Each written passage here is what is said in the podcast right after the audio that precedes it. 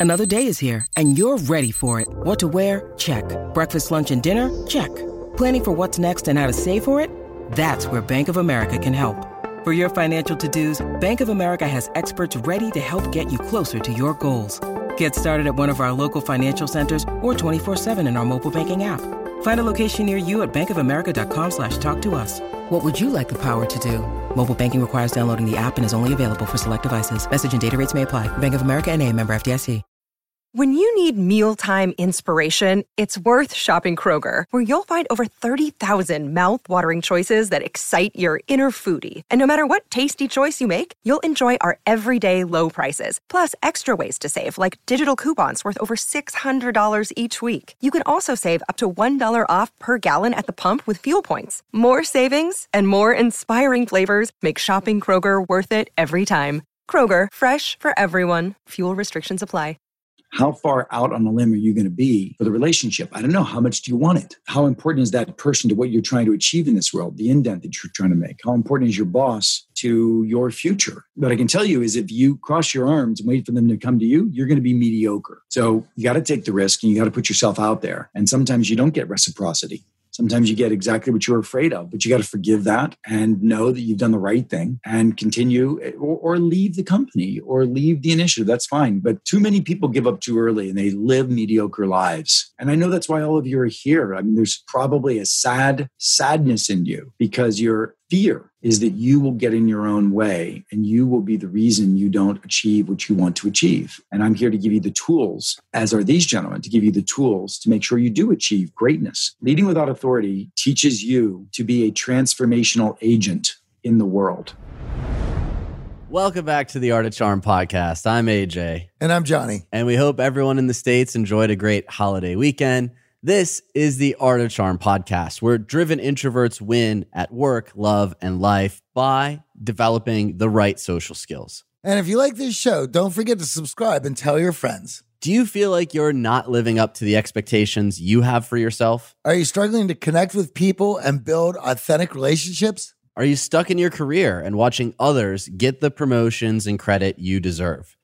If you're ready to accelerate your career and relationships to unlock your true potential to crush it, DM us X Factor on Twitter and Instagram at The Art of Charm to learn more about our new mentorship program. Johnny and I will work with you for an entire year to grow your confidence, build deeper relationships to feel fulfilled, loved, valued, and attract the right people into your life. DM us X Factor to learn more. Now, thanks for tuning into the show. Today, we are speaking with a good friend of ours, Keith Ferrazzi. Keith is the author of the New York Times bestseller, Never Eat Alone, and Who's Got Your Back, two must read books for anyone interested in networking and building better relationships. And we've been referring to them in some of our past episodes. So now we're super excited that his new book, Leading Without Authority, why You Don't Need to Be in Charge to Inspire Others and Make Change Happen came out. Now, this is not a book that's only for your work life. This can be applied to your friendships, relationships with friends, partners, and even parenting. And we're so excited to talk with Keith about it as well as his journey. Welcome to the show, Keith. It's a joy to have you on. Johnny and I have been big fans of your books, especially this new one that you're releasing. And our audience may not be fully aware of your background, which I find so fascinating. I don't know too many Yale graduates that go into manufacturing right out of school. So, can you share with our audience a, a bit of your journey and then we'll dig into the new book? That's nice of you to ask. Thank you. yeah, so I grew up in the 70s in, um, in Pittsburgh. Now, most of your audience probably won't remember this, but or even be aware of it. But in the 70s, the steel industry in the United States was crashing. Imagine the, the last financial crash in the financial industry. The steel industry was just crumbling. And, and America was main uh, on the backbone of the steel industry. And Pittsburgh was the center. Pittsburgh Steelers, right? So my old man, his family came over from Italy. And all we wanted was the best thing for their kids. All we wanted was to be able to have a good life, you know, in, in a new country. And it was tough because my dad was unemployed for years at a time, you know, proud man, not able to find work easily. He did everything, you know, dug ditches, uh, anything he could possibly do. And I remembered at times as a, as a kid, in my maybe eight years old, my dad, when he was still working, would come home and talk about how the managers, the foremen, they called them, weren't listening to recommendations and suggestions that the guys were making. In fact, sometimes the managers would call out specific guys like my dad and say, Hey, slow down. You're throwing off the piece rate, meaning by you working harder, it makes everybody look bad and then therefore the manager. And uh, so what was happening at the time was the Japanese steel industry was rising, quality was rising. They were they were adopting new philosophies of process improvement teams, total quality management, etc. We didn't know that in the United States. All we knew is that they were kicking our butts and we were just complaining about foreign imports. And so at the end of the day, I made a commitment. I was going to make sure I grew up and did something about this. I was not going to let other families suffer. I thought it meant that I was going to be in politics. I, I was, I'm going to go up and I'm going to become the governor of Pennsylvania, damn it. Well, what I realized along the way was politics wasn't my path, but what was going to be my path was commerce. And I did go to Yale. I was the first of my of my family to even go to college. And there's a wonderful story about all of that. But I was going to go back to Pennsylvania. I was going to work in manufacturing. I was going to make a difference in manufacturing. And then someday, perhaps I was going to run for governor of Pennsylvania. So that was my objective. And I found a congressional district in uh, near on the other side of the state that I think that I thought I could win. And it happened to be next to a British chemical company that was uh, they had a, had a number of plants there. And I started by being down at the plant floor. And what I really noticed was that, and I just knew from what my father said that the workers had a lot to share. And we started reinventing quality by organizing small peer to peer groups among the, the frontline workers. And I became ultimately the head of quality for North America for this British chemical company before I left and went to Harvard Business School. But that became very important to me. So to this very day, and you know, what even became more important to me is we were at the front lines of General Motors coming out of bankruptcy. My organization, Ferrazzi Greenlight, you know, umpty dump years later, a career of Deloitte Consulting, became the chief marketing officer there, which we can talk about, chief marketing officer at Starwood. Then I started my own firm 20 years ago. And we were at the front line of GM coming out of bankruptcy. And the CFO, which is always the most cynical, um, said that the work we did around peer to peer coaching and transforming the culture toward what we call co elevation, which we can talk more about, that that was one of the main reasons they didn't go back into bankruptcy. Um, when I heard that, I cried. My old man wasn't alive uh, at that time, but uh, he was a UAW, United Auto Workers steel worker. So, but I made a commitment to do it eight. I've been able to make a dent in. Keith, I just want to re- let you know I resonate with that very well. Being 46 years old and from Pittsburgh. No. Yes. First of all, you look 12. That's the Zoom filter. Yeah. Can I get that Zoom filter? What the hell? That's So- number one. Number two, where in Pittsburgh? That's crazy. I had no idea. So I'm from Greensburg, and my dad. Are you serious? Yes. My dad, my dad grew up in Carbon, right Oh. outside, right next to Greensburg. what? I, I played I played Little League for Carbon, and my dad worked for PPG, Pittsburgh Plate Glass. And what's interesting about that is for a lot of people who are who grew up many decades after, they grew up in Pittsburgh's rebirth in the tech mm-hmm. industry. And granted, Pittsburgh had a makeover, but all the little towns outside All those little towns, those little shanty towns along the Monongahela, they are Yes. still that way. And all They- of those yes. poor old people, their pensions got destroyed. Yes. They're still living on welfare. I mean, if it wasn't for my wealth, my mother would be one of those women struggling to get by. And uh, no, I feel it. I mean, because CMU grew and all the folks from, you know, Amazon and Google came in for self-driving cars, that didn't mean that there was a transition from the people that we knew. And that still breaks my heart. Absolutely. it is something to be able to see a rehabilitation, a rebirth of a city, and that can happen. But that gets centralized. And as we were saying, those little towns, even Greensburg, had a little bit of a recovery, and it has certainly changed from how I had grown up and what it looked like. But I had grown up, and we would walk through town, and in Greensburg, there was a mall on the one side, Green Gate Mall, and then a mall on the other side of town called Westmoreland Mall. And when both of those malls were built, the town of Greensburg itself got boarded up. And as a child, I would be walking around in town with my parents and they would tell me, oh, that used to be Sears. That used to be whatever the store. I can't remember what it was. And I would hear about what Greensburg was like back when Pittsburgh had its industrial boom and it was a very buzzing little town. But growing up and realizing what I was growing up in was the remnants of what was a proud culture and a proud town. Wow, how funny. I didn't know that, Johnny. I didn't know that. And what I think is so we'll talk about this concept of co-elevation. I think so many of us have either experienced our parents going through that struggle or now even in our own career we're going through that struggle where we have no authority. We know there are problems, we know there are issues that we want to help fix, but these large companies that we work for with their hierarchical structure don't allow for us to have the voice that we need. So here was the thing. I came from nothing, right? Literally nothing. I mean, I don't know. You're that old. That's crazy. But hmm. back in the day when you when you ran out of money, you got the government gave you welfare cheese. That's what the protein substitute was. It was these big blocks of Velveeta. It was crazy. So that's where I came from. But along the way, I had to open doors. And I've had to find ways to create value. And in the very first, and I've been very lucky. I think I have been lucky at being able to discern shortcuts and hacks to create value and open doors that were not available to me. The first one was the key that unlocked self created nepotism. And I'll explain what I mean by that. The first one was the key to unlock self created nepotism. Because my parents wanted to get me a great education, they got me on a full scholarship into some of the rich schools. So you probably remember Valley School of Ligonier. Some of your friends probably went there. There was basically homeschooling for the Mellon kids on the Rolling Rock Mellon estate. I mean, it's crazy. you know, I learned, you know, I learned uh, steeplechase racing as a sport, you know, when I was a kid. I mean, lots of steelworkers kids go steeplechase racing.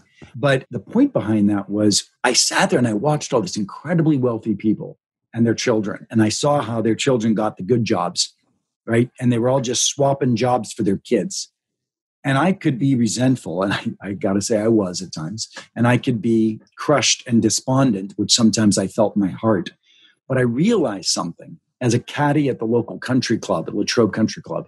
I realized something. And what I realized was that if I built authentic relationships with these golfers and I cared for them and their success as golfers, if I busted my ass to work extra hard and I was authentic as a good kid, I could open up a similar degree of relationship. And nepotism is nothing more than having a relationship with somebody that wants to help you. That's what happens with children. That's what happens with parents and grandparents and all the nepotism stuff. But you can create your own nepotism through the relationships, right? Once I realized that and discovered that, an entire world opened up for me.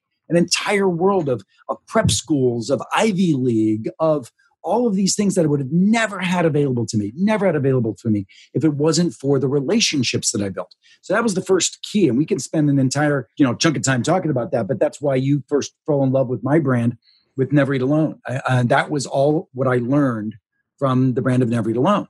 And then there was that second golden key, right?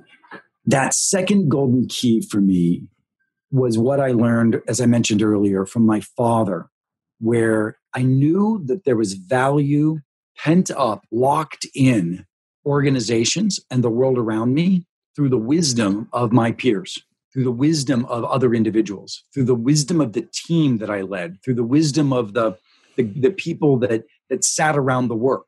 Right. So here I was a young kid. Actually, this even started earlier when I was at Yale. What I saw in my fraternity. So there were no there were no fraternities at Yale and I started a fraternity called Sigma Chi at Yale University. Didn't exist otherwise. And what I realized was unleashing the value of this bonding of peer to peer was extraordinary. And I saw the value. And I saw that what, what a, in that case, a brotherhood could create for itself, right? And then as I went on, I, I got involved even more deeply in another similar fraternity. They're called secret societies at Yale and the vulnerability and the intimacy of a small group of people truly committing to opening up. We used to do these very, very deep, evisceratingly vulnerable and honest shares that the whole point of the secret society was your share. You tell your life story. And there were people's stories that would just make you cry. And these are very affluent, successful kids, but what they had gone through in one reason or another, and that trust in a small group of people and that group of individuals and that bonding, right? So having experienced that, then going into the manufacturing plant right out of Yale and seeing, remembering what my dad said and remembering the bonding that I saw in some of these, you know, fraternal and, and team groups that I was experiencing at Yale. And I put those two things together and it started blossoming value creation, quality creation, breaking through value.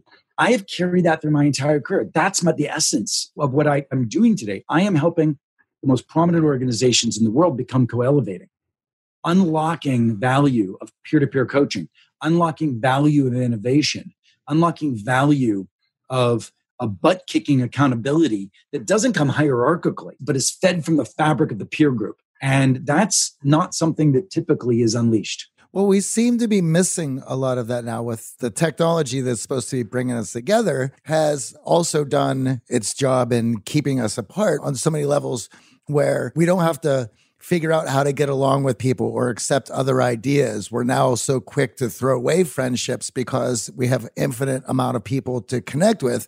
Where when you're working with somebody from a different culture, a different place, different ideas, you're going to come together with better 360 views of how you can help your community, yourselves, and your your neighborhood. The technology is just a tool. Depends on how it's used, right? You know, a gun can be used for you know horrific violence. It can be used to you know get your food for you for your family. So you know the tools that i see you can take a look at you can vilify groups like facebook etc you can also use them very powerfully to bond a community by opening a facebook page of like-minded individuals committed to supporting each other right but the tools i've started to use are things like asana right which really help me in a remote working world help me and my team keep track of things Microsoft Teams, look at what Zoom's doing. Mm-hmm. 15Five, a buddy of mine runs that company, what, it, what it's doing. You know you take a look at you know the learning and development systems. I mean it's just it's amazing. And slack you know slack is a great system. So i'm actually beginning here's the thing i did some research about five years ago. I was working with a company called cisco. The ceo is a guy named john chambers. Who's about to become a guy named chuck who's running it now but john was running at the time and i was coaching the senior team. What i said was you got these tools webex telepresence but what are the real uses of these tools? And are we using them as thoroughly? And i got them to invest a bunch of money along with accenture and siemens communications 2 million bucks. And we went on a three to five year research project. It's like five years. What are the new people rules in a virtual world? What are new people rules in a virtual world? And we published 20 studies in harvard business review today we've aggregated all of that in a new website called virtualteamswin.com and the reality is that when you go remote, you've got to use tools differently. Like we used to have physical meetings where you'd all sit in a room. I see that, you know, dining table behind you, AJ. You know, we'd sit around that table and we'd conduct a meeting. But the tools now allow us the facility of doing things like in one hour session, we can go in and out of breakout sessions where every single person in the room gets a, a buddy and a partner to have a deeper dialogue on a topic and then report back increasing the courage, increasing psychological safety, increasing innovative thinking, right? We weren't able to do that in a physical room. So, simple tools that we have now use different ways actually improve collaboration in a remote environment. So, we've been really studying this. And my commitment, my look, my whole passion in life is I'm going to leave the biggest footprint I can on the on the planet in changing the way the world works through work and changing humanity through work. And that's my mission. And that's what I've been doing. And understanding the tools, I've just started a new foundation. It was an extension of the original project of the new people rules in a virtual world. By the time this airs, we're going to have a website out called Go Forward to Work. We're right now in the middle of the, the, the tail end, we hope, or the beginning of the of the first tail end of the pandemic. In retrospect, who knows what where we'll be? But we, I've been hearing people talk about going back to work. I don't want to go back to work. I've been fighting for 20 years to change work. Work did work sucked in the past. It needs to get better. We need to have new work rules. So I said, let's not go back to work. Let's go forward to work. And I've got hundreds of very senior executives partnering with me on this. And hopefully by the time this airs, there'll be some amazing, some amazing content published there. Over the last 17 years, we have launched our fair share of online courses, coaching programs, and finding the right platform has always been a challenge. They say if you do what you love, you never work a day in your life. But if you're an entrepreneur, you know the hard work that comes with it. That's why you need Kajabi. Kajabi makes it easy to run your entire online business from one platform so you can focus on what you love creating. Kajabi is the ultimate all in one platform that helps creators and entrepreneurs build successful online businesses by unlocking predictable recurring revenue. No matter your niche, Kajabi makes it easy to turn your skills, passions, and experiences into enriching online courses, exclusive membership sites, subscription podcasts, thriving communities, personalized coaching, and more. The best part Kajabi doesn't cut into your revenue because everything is owned and controlled by you. So keep 100% of what you earn. And with Kajabi, you also get robust analytics, easy payment options, email marketing tools, and customizable website templates, all built in. You don't even need a huge audience to make sustainable income. There are thousands of creators on Kajabi making six and seven figures with less than 50,000 followers. Right now, Kajabi is offering a free 30-day trial to start your business if you go to kajabi.com slash charm. That's K-A-J-A-B-I dot com slash charm. Go to kajabi.com slash charm and join the creators and entrepreneurs who have made over $7 billion. Now, I think for a lot of us, especially being forced now to be more virtual and remote, vulnerability, you touched on that earlier. It's so key to building these relationships, but I feel technology creates less vulnerability in these group environments. And well, I'd love to hear how we as leaders and we as team members can create that space for vulnerability because I know a lot of us are struggling in this area. Let's model it. Let's model it. So I, this literally is so funny. This happened yesterday. I was asked recently to give a talk to a global YPO, Young Presidents Organization uh, speech. And I was speaking to the gentleman who was preparing, and he basically said the same thing you said. He's like, look, the problem is authenticity, vulnerability gets squeezed out of these remote forums. Everything's so transactional. It's dive in, dive out. I said, well, I get it. I get it. But you're a leader. You've got to lead. So pause for a second. Vulnerability has nothing to do with the medium. Okay, I didn't get a chance to, to shake your hands or hug you. Like Johnny, dude, if like I were there, I'd be like, dude, like give me a Pittsburgh hug, right? I would have done that. And that's a, certainly a show of intimacy. But you really, really want to go intimate? Then let's let's go there. What's going on? What's what are you struggling with right now? Personally or professionally you know and if i ask that question i can't ask that question without leading with an answer. And i would say to you on a personal basis i have two foster sons. I got one at 12 and 16 and they're now 21 and 25 and the 25 year old has made a bunch of choices i don't appreciate. And i at different times i cut him off financially and asked him to leave the house to draw a line of accountability. And that killed me because i felt like i was being a poor father. And at a time like this when he continues to make choices I don't appreciate, he's making better ones I have to appreciate. But when he doesn't, how much do I continue to enable those by financially supporting him? And yet, if I don't financially support him, this is not a good time to have your safety net taken off from underneath you. So it's it's struggle for me. I don't know how to be, and I, I don't know how to be the accountable parent that I want to be. I also don't want to enable, and I'm struggling on, with this on a professional basis. And I've reinvented my business. I've got this business of Keith Ferrazzi who walks the corridors of the Fortune 10, right? And I'm the go-to person for coaching executive teams at the biggest companies. We're doing companies like Delta Airlines, General Motors, Verizon, et cetera, right now. And yet I just now started what I want to start bringing is a, a business for consumers, for individual people. All I've ever had is my books. And I am struggling to figure out how to be how do I build a brand for your followers that will have them want to engage with me beyond my books and, th- and, and products without feeling schlocky? How do I retain my position in the world without stepping off of that in order to be a consumer marketer? I want to expand the footprint. So anyway, that's I'm struggling with that. Trying to figure that out. So that's me. That's what I'm struggling with, personally, and professionally.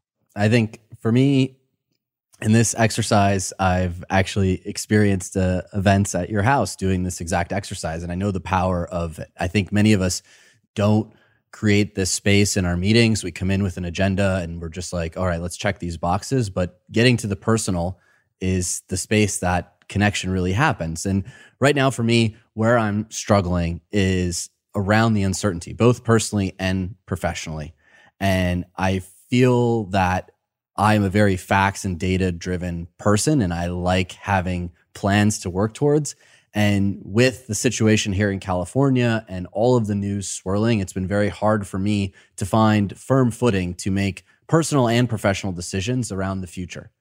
And I don't like that. It creates a lot of tension in my life and it's carrying over into my relationship. And I've always been incredibly optimistic. It's part of being an entrepreneur and being in business for 15 years. It's carried us so far. And this has been the the really the first phase in my life professionally that's been so trying on my optimism around what is that next move and how do we create space like this to do what we love, which is teach social skills in an environment where many of us are stuck at home. We can't be social, and getting on another Zoom meeting is not very interesting when we're stuck on them eight hours a day at work.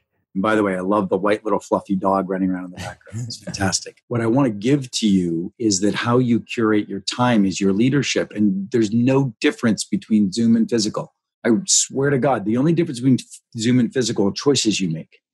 They really are just choices you make and you can either be deeply intimate and loving and caring and vulnerable. You know the way i think about vulnerability is what you're looking for is a productive relationship. And we have studied this for some time as you know. We believe that there are eight attributes of a high performing relationship. And some of those attributes of high performing relationships are tough like butt kicking accountability. Somebody who tell you you're out of hand or who, you got your head up your back end or whatever right? That's an attribute and in order to have that kind of accountability, you need psychological safety underneath. Give a damn, care, all of those things have to be underneath that. And we know that intimacy and empathy is critical. And what's the key that opens that up? It's vulnerability. Because I don't know that how many other people on this call have a, a struggle with foster child or a son, but independent of that, you grew empathetic with me as I shared the one commonality I have with you, which is that I struggle right? My vulnerability is our shared experience. And so your ability to, to put that out. So very simple. At the beginning of a meeting, you do a quick uh, personal professional check-in, like we just did. At the beginning of a meeting, you make it shorter, call it sweet and sour. You get 15 seconds. What's going on in your life right now, sweet? What's going on in your life right now that's sour, right? I think many of us in a work environment – vulnerability, especially with those who are in a position of authority, is seen as weakness and could hold us back in our career. So, how vulnerable is too vulnerable for those of us who see the hierarchy and see what it takes to get ahead, to get promoted, and especially in jobs and roles where performance reviews are all around results and then the way you interact with your team and their trust in you. And I want you to help us flip that on its head so we could see vulnerability as a strength because Johnny and I believe that, but that is certainly a question we get all the time. It's disproportionate to the level of respect that you've gained. Got to be proportionate to the level of respect you gained. Nobody ever met me. You didn't know that I had New York Times number one best-selling book, whatever, right? I walk into the room, it's like, and I start to cry and say, "Let me tell you how upset I am," whatever. That may be an imbalance right? But if you're a hard worker and the people have you know a relational quality of on a scale of zero to five, the RQ score is three. You're a strong acquaintance. And by the way, we can get into the system that I use to think about relationships and RQ scores, etc. If you're a three, the only thing that's going to get you to a five is vulnerability and opening up. I could go one step further. I mean, I've been single for six years now, almost now, almost six, six years now. And I made a commitment after my last relationship that I would not get married again until I was in a co-elevating partnership, right? And and I've been able to hold steady, right? But I have to say that the you know distractions and Tinder and all of these things, right, that are now available to us in the in the dating world is very different, and also about how busy I am, etc. And I struggle and I worry. I'm 53, you know, I'm 53 years old. I want to have a my life partner, and the formula to get there is uh, is not always easy for me. Like, where do you want to keep going? I'll go there, and you know, and just ask yourself, what do you think when you hear that from me? I'm just I'm speaking to your listeners. You know, what do you think when you hear that from me? Do you think pathetic? No, you don't. You think real. And I've learned this the kid that wrote Never Eat Alone was more insecure than the man who's speaking to you now. I've grown in my capacity to give you my struggles and my vulnerability. And look, here's the thing this is not something, AJ or Johnny, you're going to just tell your people, as you know. You don't think your way into a new way of acting, you act your way into a new way of thinking. So the reason they're here with you is you're giving them practice. And you give them not just inspiration and motivation, you give them practice. So, what I would say to all of you is pick a relationship in your life that's an acquaintance today. Okay. An acquaintance, a, a level three, you know, good, solid acquaintance. And I want you to reach out to them and say, Hey, I've always respected you. I was wondering if you just want to drop in on Zoom sometime. And I'd love to share what I'm thinking about and up to. And you can share what you're thinking about and up to. And, you know, uh, let's see if there's any way we can, you know, help each other out. I just read this book, Leading Without Authority, and, you know, it talks about peer to peer relationships and co-elevation. You know there might be some fun opportunity for us to be of service to each other. Now you could find somebody at work you want to do that with and so the intention is let's let's find ways to make work better. You could just do it in life and call you know somebody you've met recently and think is awesome you just want to get to know them better. Practice and then when you're there open your heart a little bit more. Be a little more vulnerable. You what you're going to find is that it's well rewarded and then you'll take another step so most people are afraid of taking that first step thinking they're going to fall off the cliff that cliff is a mile away, damn it. One step is only going to give you courage to start running a half a mile. You know, and you're not going to get that close. You're too much of a coward to step off the cliff. You won't do it. You'll be fine. You'll protect yourself, I promise. I certainly know in the times where that reciprocity has come my way and how great I have felt about it, it has only fueled me to want to do it more. And I know for a lot of people, they see it as well, if I'm going to stick my neck out, if I'm going to go for this and I don't get the return back, then I'm going to shut down. But if you also, if you don't put yourself out there, you're not going to understand what those returns look like. And AJ and I have been talking about this for quite a long time that the returns come in many different forms and you can't look at other people expecting the exact same thing back because they have a different comfortability. They're getting used to giving value. You've talked about this a little bit. Let me pull it out for a second. Leading without authority. Um, chapter two, I think, is a chapter called It's All on You. I, use an example again with my younger foster son. He was a really angry kid. He had been in 12 homes before he got into our home. It was a real mess for him. And he was the kid that would spit on me, literally spit on me, like, you will never be my effing father. And and he was he was wounded and he didn't want to get hurt again. So if I looked at that, and there were there were times my partner and I went to bed and we were like, some chance we will die at this young man's hands. I mean, that's how bad it was.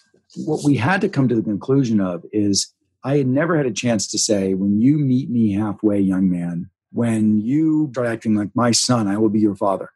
I made a commitment to God, my family, that boy, and I made a commitment to be that boy's father. And I had to go 99.9% of the way until, well, until I couldn't anymore, or until I decided not to. I had to do it. It's all on me. And in that relationship required that. Now, your question needs to be how far out on a limb are you going to be for the relationship? I don't know. How much do you want it? How important is that person to what you're trying to achieve in this world, the indent that you're trying to make? How important is your boss to your future?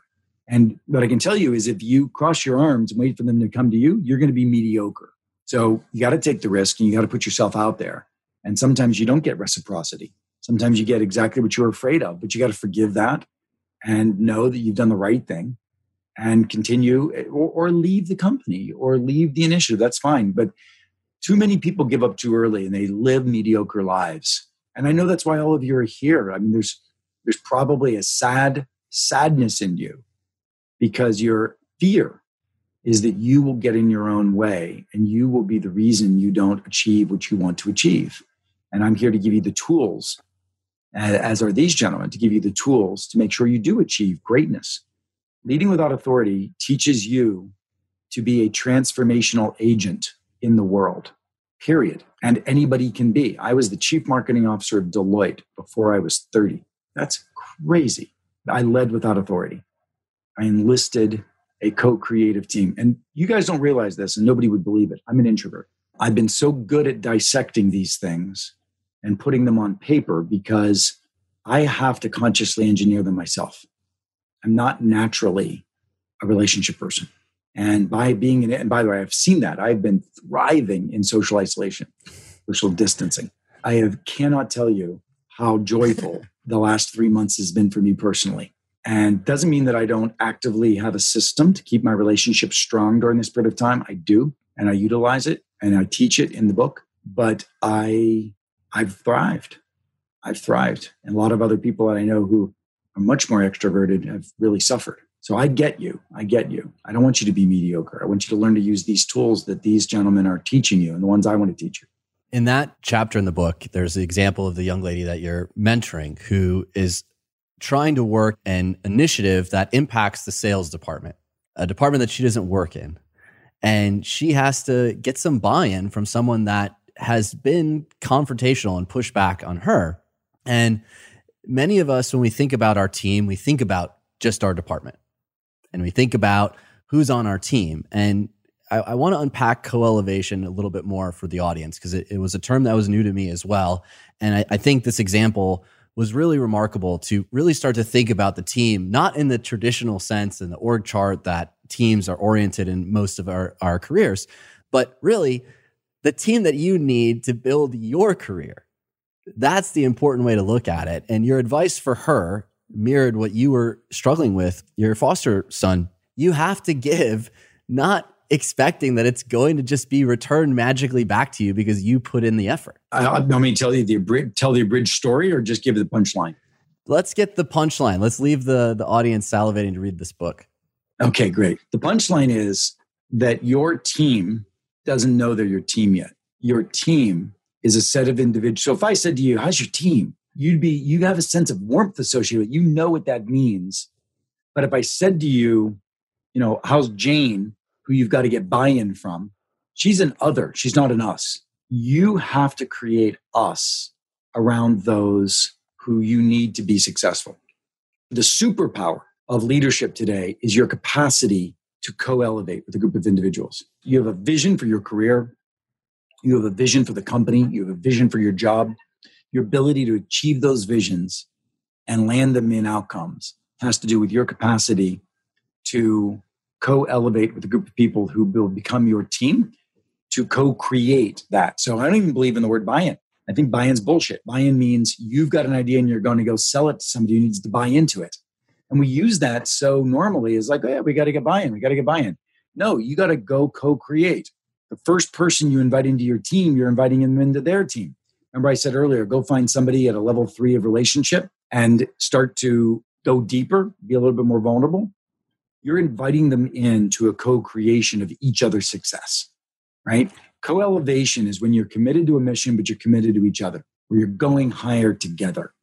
That's what a team is. And it's much broader, much broader than you'd have ever thought before.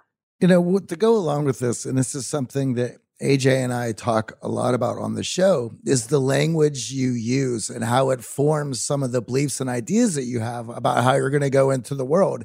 And as we evolve as a society, so should our lexicon. How the words that we're using to go into the world. And what I'm hearing from you here is just that. And looking at some of the words that we've been using for so long, buy in has been around for a very long time and it's still used plenty and it's limiting. The mindset is limiting. Co I had to create the word co-elevation. It didn't exist. It was a word I created. It's great. It was a word I created, and hopefully someday I'll get the Wikipedia credit for it because I was the first one ever to use it. But it needed to be created. So I'll tell you what. You had Adam Grant here not long ago. Adam has been a friend, a protege, and a mentor of mine. I mean, he's been both.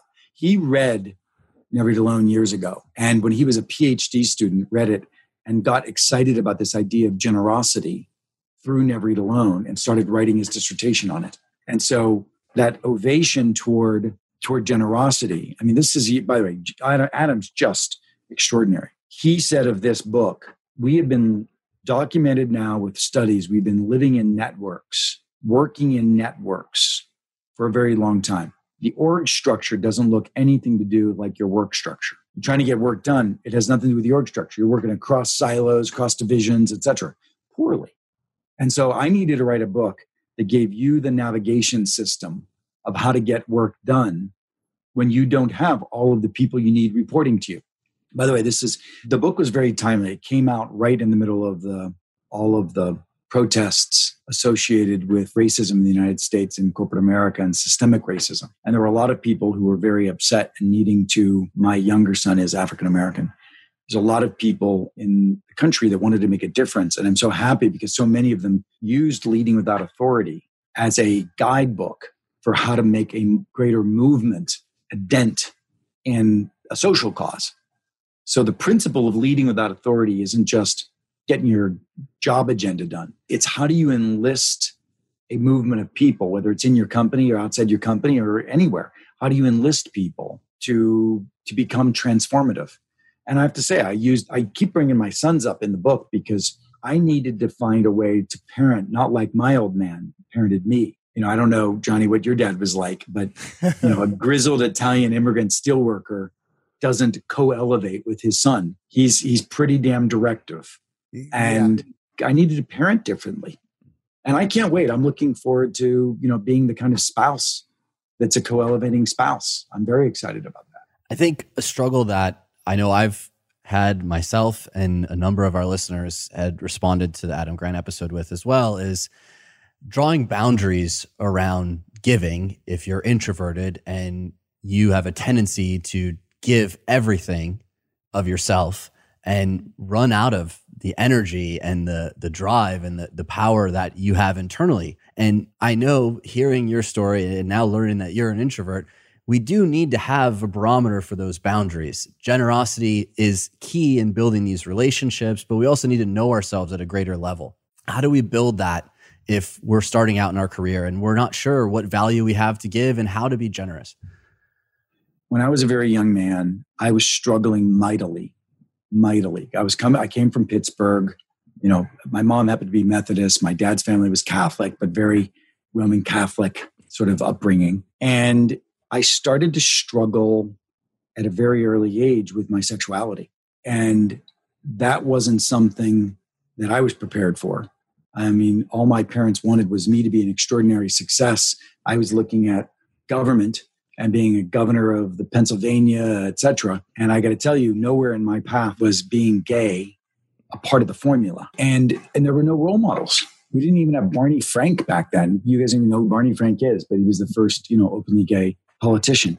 We didn't have the CEO of Apple. Like we just didn't have anything. And I sought my priest, right? Like my my religious counsel. You know, I was it was at Yale, and my I was going to an Anglican church at the time, and I, I talked to my priest about it then after that, it was therapy. Therapy wasn't something ever was very approachable. Listen, if you want to be the best coach, I'm sorry, if you want to be the best worker, if you want to be the best spouse, if you want to be the best father, if you want to be the best athlete, every athlete has multiple coaches. How could you possibly be the best without a coach? Now, when I wrote my second book, Who's Got Your Back, I said that there's a lot of coaches sitting around you in the relationships that you have if you knew how to extrapolate from those, right? But I've always had a coach, whether a therapist, a coach, or whatever. And I've always found that important. Then I started like, where's next? And I and I heard about this thing called meditation. And this way to learn it through is the thing called Vipassana, V I P A S S A N A, a 10 day meditation sit, non secular, non denominational. Just you sit there and you learn how to meditate. And you can learn about it at Dhamma, D H A M M A dot org. I don't know if they're, I'm sure they're still doing them maybe in a virtual way. I don't know exactly, but meditation then became a real breakthrough for me. Tony Robbins, landmark forum. You know, there have been so many, and, and then today, plant medicine, you know, going down to Costa Rica and finding ayahuasca, you know, and I still am grounded in my spirituality. So listen, I was an incredibly insecure kid because I was poor and I went to rich schools and I never felt I fit in. And in the back of my head, there was always a tape playing. What are they thinking of me? You know, and you add to that the additional burden of coming out in Pittsburgh, which wasn't a particularly philic place for that. And then you add to that just the burden continuing to struggle struggle economically as a kid with all that debt, school debt. I needed to work on myself. And I'm by the way, I'm glad I did. I met the current president, Donald Trump, when he was a real estate guy and I was a chief marketing officer. I was he and I had dinner together at the Forbes mansion in New York. And I'll never forget what he told me. He said, you can't be successful unless you're insecure, which I found incredibly revealing. He said, You can't be successful unless you're insecure. And I'm glad I had that wind at my back, that level of fear and insecurity which drove me to be a seeker. Now, I imagine some people's fear and insecurity shuts them down, makes them hide, or makes them, you know, go into a hole, or makes them be jackasses, or makes them be mean. I just hope that because you're here with AJ and Johnny, you're a seeker, right? You know, that's your path, and that's beautiful. And just stay on that path and be earnest to it through spirituality, through all of these things. Just keep being a seeker and and over time you'll be a light attractor. People will be attracted to you not because of your bravado, charisma. They'll be attracted to you because of how how you make them feel, right? And creating an environment around yourself that invites people in. That's the seeker's path. And I think you really yeah, I think that's that's going to be your opportunity you know, there's so much in just that one sentence. And I don't think there's a lot of people today who could see Donald Trump saying something like that for how the, he is portrayed in the in the media. But the, his accomplishments and the road that he traveled, there was certainly a lot that he has went through, a lot that he's tried, a lot that he's failed with, a lot that he has succeeded with. And that one line alone shows a vulnerability, and a struggle to become something and to the will and the want to transform. I don't know the man today. I can't say I really know the man ever. I also remember another politician that I did know quite well and helped a lot at the time was Hillary Clinton. And I helped Hillary a great deal when she was first lady, when she was going through her struggles with Bill that were very public and embarrassing and was very difficult and I was, you know, helping her advise her when she was running for the presidency. And to me, that's a perfect example of someone who who lost the presidency because she couldn't open up her vulnerability. I would agree with that. And I remember there was a time in New England, I think it was New Hampshire, where she broke down and cried at a diner. And everybody was all in, you know, in a huff about this, that, you know, she was in tears. And I think that at that time, she was probably most intimately connected with the voter in her entire political life. But unfortunately, I think her advisors suggested she buck up and not show that side of herself because she was a woman running for a position of power and she wouldn't be respected. And I remember a letter, I just found it. I read a letter I wrote her and I handed it to her in Beverly Hills. We were at party together and I handed it to her. And it was my, you know, strong advice and desire for her that she show she would show that vulnerability to the, the American population. And of course, she didn't. An interesting line to that of of vulnerability and how it allows others to feel around you. I mean, someone could make the argument that Donald had won because warts and all, he was completely vulnerable and himself through all of that. And people were able to connect with him. Like, and we've heard him uh, many times, despite everything, at least he's being, I feel that he's being real up there. A lot of people felt that way. Yeah, I think like a lot of people are just fed up, and I don't. I'm, I could give you if I were a little bit more thoughtful. I didn't think we'd get into this conversation, but if we're a little bit more thoughtful, I my analysis of, of the psychology of the individual and how the populace responded to it. But it was it's not relationship with people in Donald Trump is not about the relationship with people Donald Trump. It's a relationship about people to the world right now, mm-hmm. what they're experiencing as individuals. Where I come from, as you know, Johnny, everybody on my mom's street, those men on my mom's street, they voted for Donald Trump because the Democratic establishment had been promising for a very long time to give them something, which is to save. By the way, it's very interesting because I had the same desire. That steel crushing industry were those people who were crushed by that steel industry that never recovered fully. They were just looking for hope. Yeah. Anywhere, cons- sequentially and consistently. And in the absence of being given it by what's present and somebody else promising it, the likelihood of it being irrelevant, right? Somebody else promising it, they would vilify those who didn't give it to them, understandably, and look for it from those who are promising it, not necessarily interpreting rationally whether this one will get it and whether this one tried, etc. So, you know, like I think from my vision, I'm kind of glad I didn't get into the politics side. And I'm glad I'm, I'm working at being of service to those individuals in the yes. way that I am, you know, and, and trying to make sure that we save those 250,000 jobs at General Motors and grow them and make sure that those earnestly working people who are climbing poles at Verizon, right, have a future. that's where I, you know, that's where I thrive. And here's the thing, and this is this is a movement for me. And I know we're getting closer to the end, but I have been on a mission since that young boy in Pittsburgh, and I want you to join my movement. And I know AJ and Johnny, you already have, you didn't even know it, but we're all in the same movement, which is the movement of transformation, both from a personal perspective and a soul, but like economically. The things you're teaching create economic value. And what I want from all of you listening is I want you to be the greatest leader you can be in the world around you. I want you to be that leader. And I don't need you to have a title. I don't need you to be given a job. I don't need you to have authority or resources. I need you to have a vision. And I want to give you the roadmap in leading without authority. I want to give you the roadmap to achieve that vision through co creation with others. I know some of those others have been fearful to you, right? Because you may not be naturally inclined. But I promise you, there's something that I call relaxing the gravity. The things I'm asking you to do are what you want to do anyway. I know you do. You claim you don't want to do them because you're afraid, but you do. You want to be comforted. You want to be belong. You want to be a member of a tribe. And instead of looking for one you can join, instead of looking for somebody else to invite you in, you can create it. I had to create my tribe because I didn't feel like I was accepted. So I started creating my tribe. And, and I've achieved extraordinary success in my life by creating that tribe. And you can do that. So it is a movement to me. And, you know, I know that these folks all follow you. I would love for them to join the movement with me too. I mean, I, you can find me at keithferrazzi.com. And by the way, one of the things we just started offering is I went and shot a six, this is part of what I'm trying to do here. I shot a six part video series that accompanies the book. And I was giving it away for free for anybody who would pre buy the book before it was released.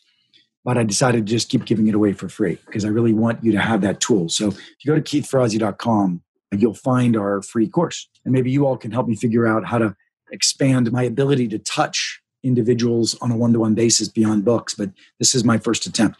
It's a great start. And I think many of us feel that we want to create this tribe, that we want to identify people who would be in our tribe. And because we're so stuck in the top down, narrow thinking of authority and how it is distributed in our lives and around us and we see these power structures and and everything we're talking about here from politics to career people are craving change.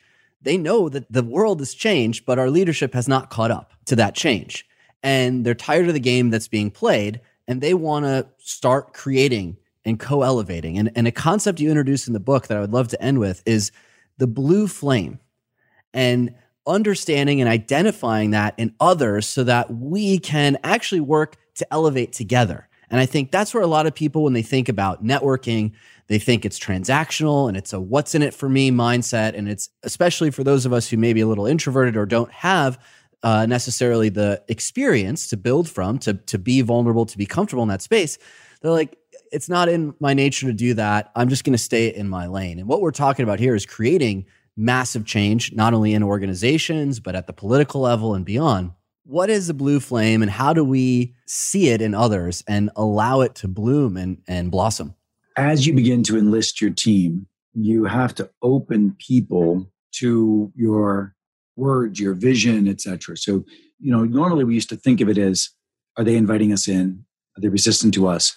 our the work is starts with opening people how do you open someone once you open someone then you can convince someone then you can argue with somebody you can debate with someone you can whatever but you got to open first. And so uh, i created a word for that called porosity making people open porous absorptive of you.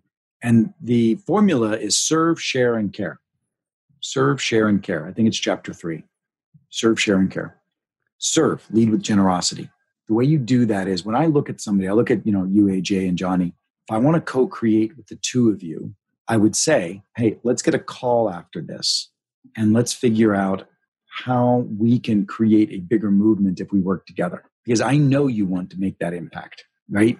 And I know that you're already making that impact. And I believe that if I talked about this movement, that's something I've identified as a shared core blue flame. But if I go to, uh, you know, Mary Barra at General Motors, her blue flame is that company, that extraordinary company. So, what can I do to contribute to her blue flame? You're always having to navigate the discussion. If you can start with, and by the way, the easy thing for me is I can adopt her blue flame very easily for me because that was a company that cascades, you know, into my soul. General Motors, UAW Steelworkers, etc. Getting the blue flame aligned is so important. And there's a whole chapter around that. Serve, share, and care. And then the share and care is about that vulnerability, that openness, that sharing, that authenticity that we already talked about.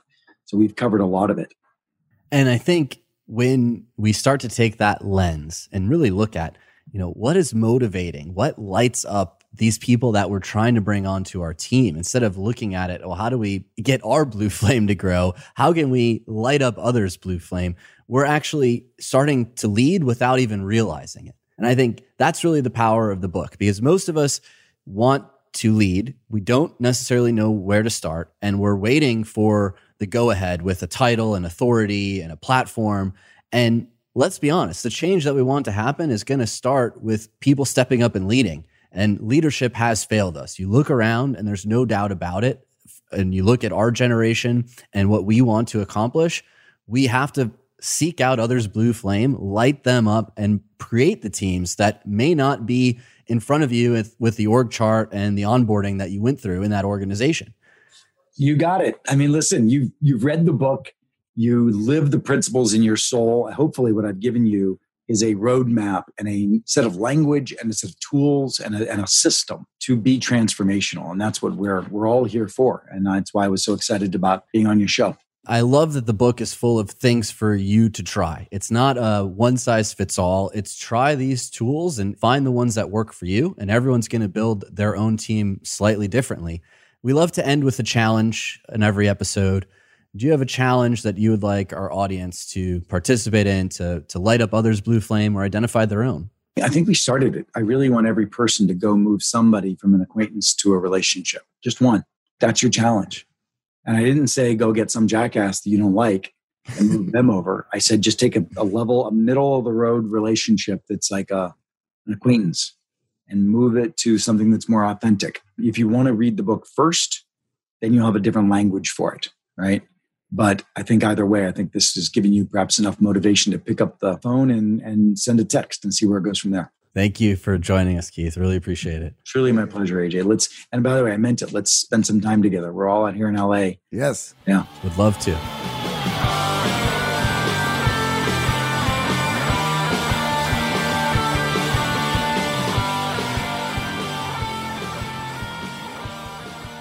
Pretty amazing that you and Keith both basically grew up near each other in almost the same hometown. Well, I knew he was from Pittsburgh, and Pittsburgh's quite large, but if it goes back to your actual hometown, and not only that, his grandfather working at the firehouse in Carbon, where I played Little League. Now, his first book, Never Eat Alone, changed the way I viewed networking. And I think his backstory is absolutely incredible. Getting involved in manufacturing, which we talked about, both of our families have been involved in growing up, mm-hmm. and trying to make a difference by lighting each other's blue flame. It's such an amazing frame to take when it comes to networking, building better relationships at work, and looking outside of just your immediate teammates and building a team across departments to help you grow in your career.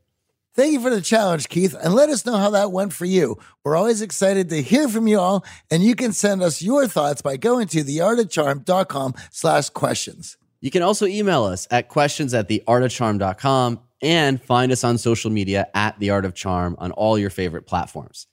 Now, this week's shout out goes to a fire captain in California, Greg. Greg wrote us to tell us that last week's episode was such a great show. And he emailed us a while back. He just wanted to tell us that we've been a great inspiration. In fact, he just hit 50 and moved into management at the fire department. And believe it or not, our advice helps him with supervising the younger men and women of the department. So, Greg, just wanted to say a huge thank you. And of course, Greg, we are listening and reading all those kind words you guys send in to us. So if you're enjoying the show, do us a favor. Leave us a review on iTunes, share it with your friends, and let's get the word out there and change more lives. If you're enjoying the show and you want more, please check us out on all of our social media. I'm usually the guy out front, so you'll be speaking to me. And I go live every weekday morning at 8:30 a.m. Pacific time. That's right. You can find us on YouTube if you want to see more about the behind the scenes of the show. And the Art of Charm podcast is produced by Michael Harold and Eric Montgomery. We're so excited that you tuned in this week. Have a great week. I'm AJ. And I'm Johnny.